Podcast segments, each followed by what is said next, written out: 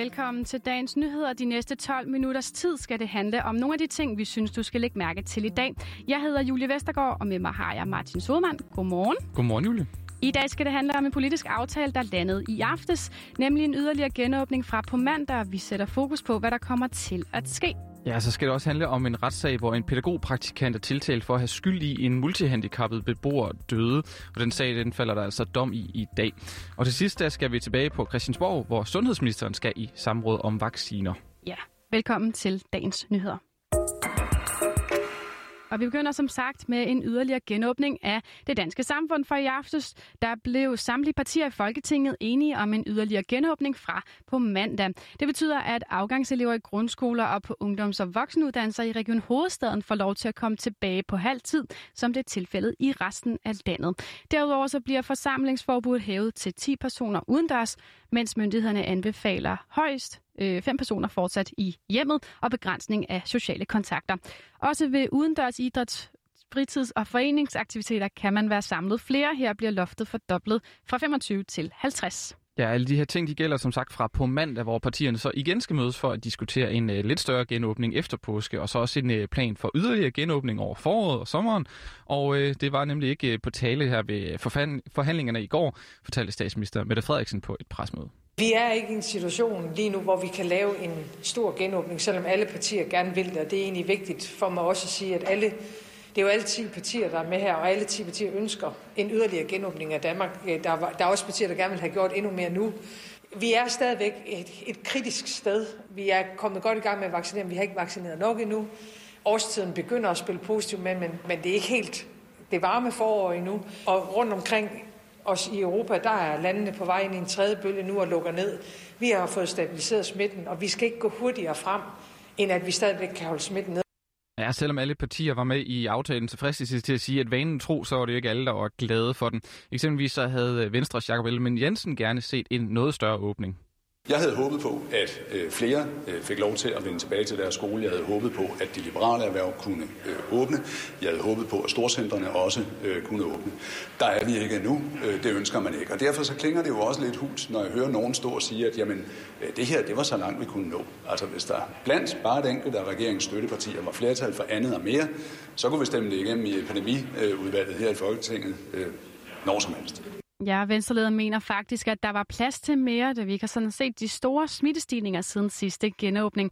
Derudover så mener de blå partier også, at der bør åbnes hurtigere, da vi er på vej ind i foråret og varmere temperaturer vil få smitten til at falde. Men SF's leder Pia Olsen Dyhr, hun forklarer altså her, hvorfor man ikke kan gå ud fra, at det vil gå ligesom sidste forår, hvor man efter en bølgetop så lave smittetal det meste af sommeren. Fordi i modsætning til i foråret, hvor vi havde en anden variant af corona, som ikke smittede så meget, så har vi altså en variant lige nu, der smitter ret voldsomt. Og derfor kan vi ikke regne med eller sammenligne med året før. Og hos de andre støttepartier, der er man også glad for, at der bliver åbnet nu. Sofie Carsten Nielsen fra Radikale Venstre køber for eksempel ikke, at det er gået for langsomt med genåbningen, som oppositionen mener. Jeg synes ikke, vi har været det, men vi har hele tiden presset på for, at der kommer til at ske lidt mere. Det gør der så nu, og nu får vi heldigvis også en langsigtet aftale. Jeg tror, vi alle sammen er enige om, at efter påske, der skal alle børn og unge tilbage på en eller anden måde, og forhåbentlig så vidt omfang som overhovedet muligt. Ja, hos DF, der mener Christian Thulsendal dog, at der blot er tale om en meget lille og beskeden ekstra åbning, og at regeringen og støttepartierne ikke vil gøre særlig meget. Og så kunne vi jo glæde os over, at vi lige kunne rykke lidt hjørner. Altså selvfølgelig er det dejligt, der kan være 50 i stedet for 25 til udendørs foreningsidræt. Det betyder jo noget for dem, der kan det. Og det her med, at forsamlingsforbuddet kan komme op fra 5 til 10, det er også godt, men det er jo nogle små justeringer i forhold til hele ønsket om liberale erhverv, eller altså vores ældre, der skal i gang igen osv., ikke? Ja, og konservativ Søren Pape, han er ret meget med på den her logik, og så ser han altså også frem til mandag, hvor der er flere forhandlinger. Den helt store kamp kommer jo på mandag, hvor vi skal have sat gang i rigtig meget, hvad vi skal åbne efter påske. Og der har vi fået en lang række beregninger, som jeg også har noteret mig, pressen jo har set alle sammen. Og så må vi jo tage de forhandling derfra. Og statsminister Mette Frederiksen har tidligere gjort det klart, at den her plan for genåbningen, den skal være på plads og præsenteres på tirsdag. Ja, Julie, nu har vi jo begge to været i praktik før. Jeg ved ikke, om du følte på noget tidspunkt, du havde lidt for meget ansvar, da du var journalistpraktikant. Nej, jeg tror, vi var gode til at snakke om, hvornår nok var nok. Jeg vil sige, der har været nogle gange, hvor jeg har været presset, men jeg har også lært meget af det. Men jeg har aldrig følt, at jeg havde for meget ansvar, nej. Men det varierer jo meget, og det er jo faktisk sådan en historie, vi lidt skal høre nu, fordi Emma Voldsholt Svane, hun har oplevet, at hun havde for meget ansvar. Hun er altså pædagogstuderende på 3. år. Det vil jeg sige, det har jeg helt klart oplevet. Jeg har oplevet det i alle 3 praktikker, jeg har været ude i også. Ja, grunden til, at det skal handle om det her med praktikanter og ansvar, det er, at der i dag falder dom i en sag, hvor en 24-årig pædagogpraktikant på et bosted er tiltalt for at være skyld i, at en multihandicappet beboer døde under et bad. Og ifølge anklagerens påstand, så skulle praktikanten have sat beboeren i et badekar med over 40 grader varmt vand, og så efterladt hende der i 3 kvarter. Og da praktikanten så kom tilbage, så var beboeren altså afgået ved døden kval i sit eget opkast.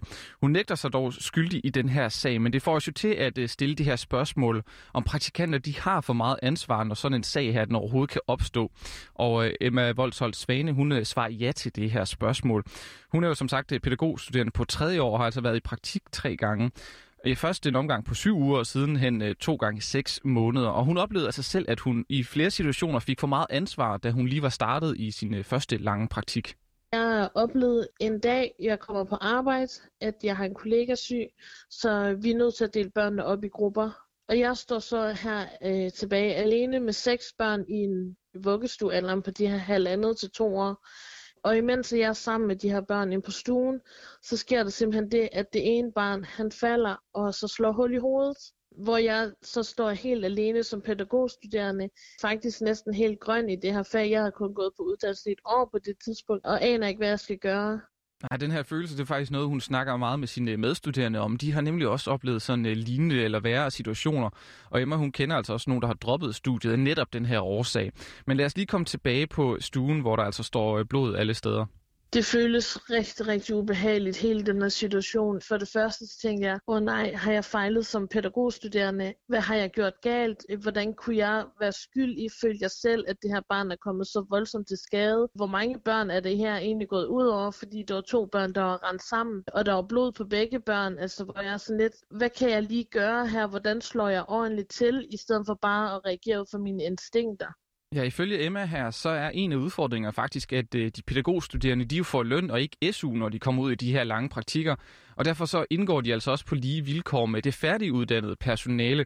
Og det betyder, at når kommunerne de regner normeringen ud, jamen så tæller Emma og de andre praktikanter faktisk lige så meget som den her pædagog med eksempelvis 15 års erfaring. Og derfor så Emma altså også gerne, at hele uddannelsen den blev på SU, og praktikanterne på den måde fik lidt mindre ansvar. For en situation, hvor 2 børn pludselig støder sammen, og den ene får hul i hovedet, hvor praktikanten har det fulde ansvar, ja, det sidder altså længe i kroppen, siger hun. Jeg har vendt situationen 100 gange lige siden, for at finde ud af, har jeg reageret rigtigt? Kunne jeg reagere anderledes? Hvad kunne jeg have gjort for ikke at være endt i den her situation? Men det er jo heller ikke muligt, når man står med små børn, og der lige pludselig er rigtig mange børn, der så begynder at græde over alt det blod, de lige pludselig ser. Så jo, jeg havde da helt klart min første indskydelse, var bare, hvordan får jeg fat i en kollega, der kan tage over, så jeg bare kan distancere mig fuldstændig fra den her situation? Ja, selvom hun altså jo havde en meget hård oplevelse den her morgen, så endte Emma med at få efterfølgende ros fra sine kolleger for godt arbejde. Og hun er altså også fortsat sikker på, at hun gerne vil være pædagog, så hun kan gøre en forskel for nogle børn. Ja, endnu en dag, endnu et samråd. Vi tager jo forholdsvis tit fat i de her møder, men vil du, Martin, ikke lige fortælle, hvorfor de er så interessante? Jamen det er jo fordi, de her samråd, de giver jo folketingsmedlemmerne mulighed for at føre lidt kontrol med ministerne. Fordi når en minister bliver kaldt i samråd, jamen, så skal de jo mundtligt kunne redegøre for en bestemt sag eller nogle beslutninger. Og normalt så svarer ministerne sådan skriftligt, når de får et spørgsmål fra et folketingsmedlem. Så tit så bliver ministerne altså kaldt i samråd i sager, hvor et folketingsmedlem ikke lige synes, det her skriftlige svar er sådan helt fyldestgørende nok. Og det er altså også derfor, der er samråd så ofte, og ikke mindst derfor, det er interessant at høre, hvad der sådan bliver spurgt om på de her samråd. Og i dag der er jo turen så kommet til vores sundhedsminister, Magnus Heunicke. Ja, for Liselotte Blix, der er sundhedsordfører for DF, og Jakob Jensen, der er miljøordfører for Venstre, og anden næstformand i Region Sjælland, de har nemlig kaldt ham i samråd. Da vi allerførst begyndte at vaccinere folk mod corona, så viste sig, at det ikke var alle, der kunne holde sig til den plads i køen, de var blevet tildelt. Og det er Jakob Jensen ikke tilfreds med. Vi har set i mit tilfælde Region Sjælland, hvor indtil flere af sygehusdirektørerne, kan man sige, har sprunget foran i køen og blevet vaccineret før både vores frontpersonale, men ikke mindst også foran mange af de patienter, som faktisk har været udsat og har ventet på vaccinerne. Og det bliver vi selvfølgelig nødt til at finde ud af, hvordan vi kan undgå, men ikke mindst også, hvordan vi får prioriteret de her vacciner, rigtigt og efter de retningslinjer, som Sundhedsstyrelsen udstikker.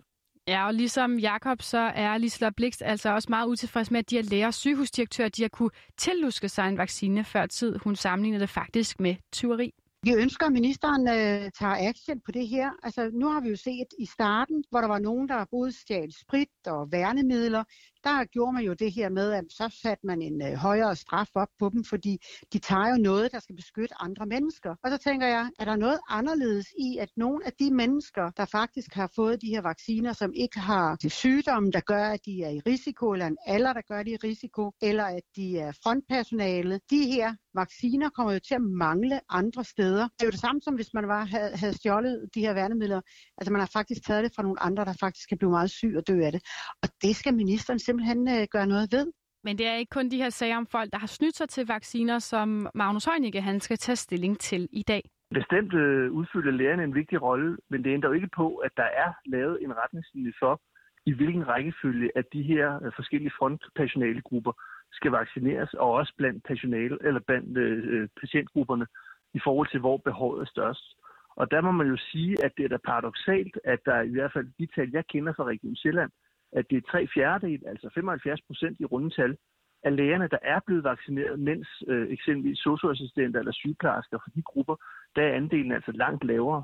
Og jeg tænker, at sygeplejersker og socioassistenter, de er der mindst, hvis ikke mere, patientkontakt og dermed i risikogruppen i forhold til lægerne. Så Jakob Jensen, han vil tage vores vaccineprioritering op på det her samråd. Jeg kunne i hvert fald godt tænke mig at høre sundhedsministerens holdning til, om han er enig i, at det er det frontpersonale, som er tættest på patienterne, mest i kontakt med patienterne og dermed mest udsat for smitte, at det er dem, der skal prioriteres højere i forhold til andet personale herunder sygehusdirektørerne, som vi har set eksempler på, men selvfølgelig også i visse tilfælde lægerne, som jo selvfølgelig har patientkontakt, men hvor det trods alt er, kan man sige, mere perifært, end det er med det personale, de personalegrupper, som arbejder med patienterne i det daglige. Og det er altså her klokken 10 i dag, at samrådet det starter. Ja, på den måde så kom vi altså igennem lidt af de nyheder, som vi synes, du skal holde øje med i dag. Din værter, det har været Julie Vestergaard og mig, Martin Sodemann. Programmet her, det var tilrettelagt af Jonas Emil Jakobsen og Tobias Hægaard. Tak fordi du lyttede med.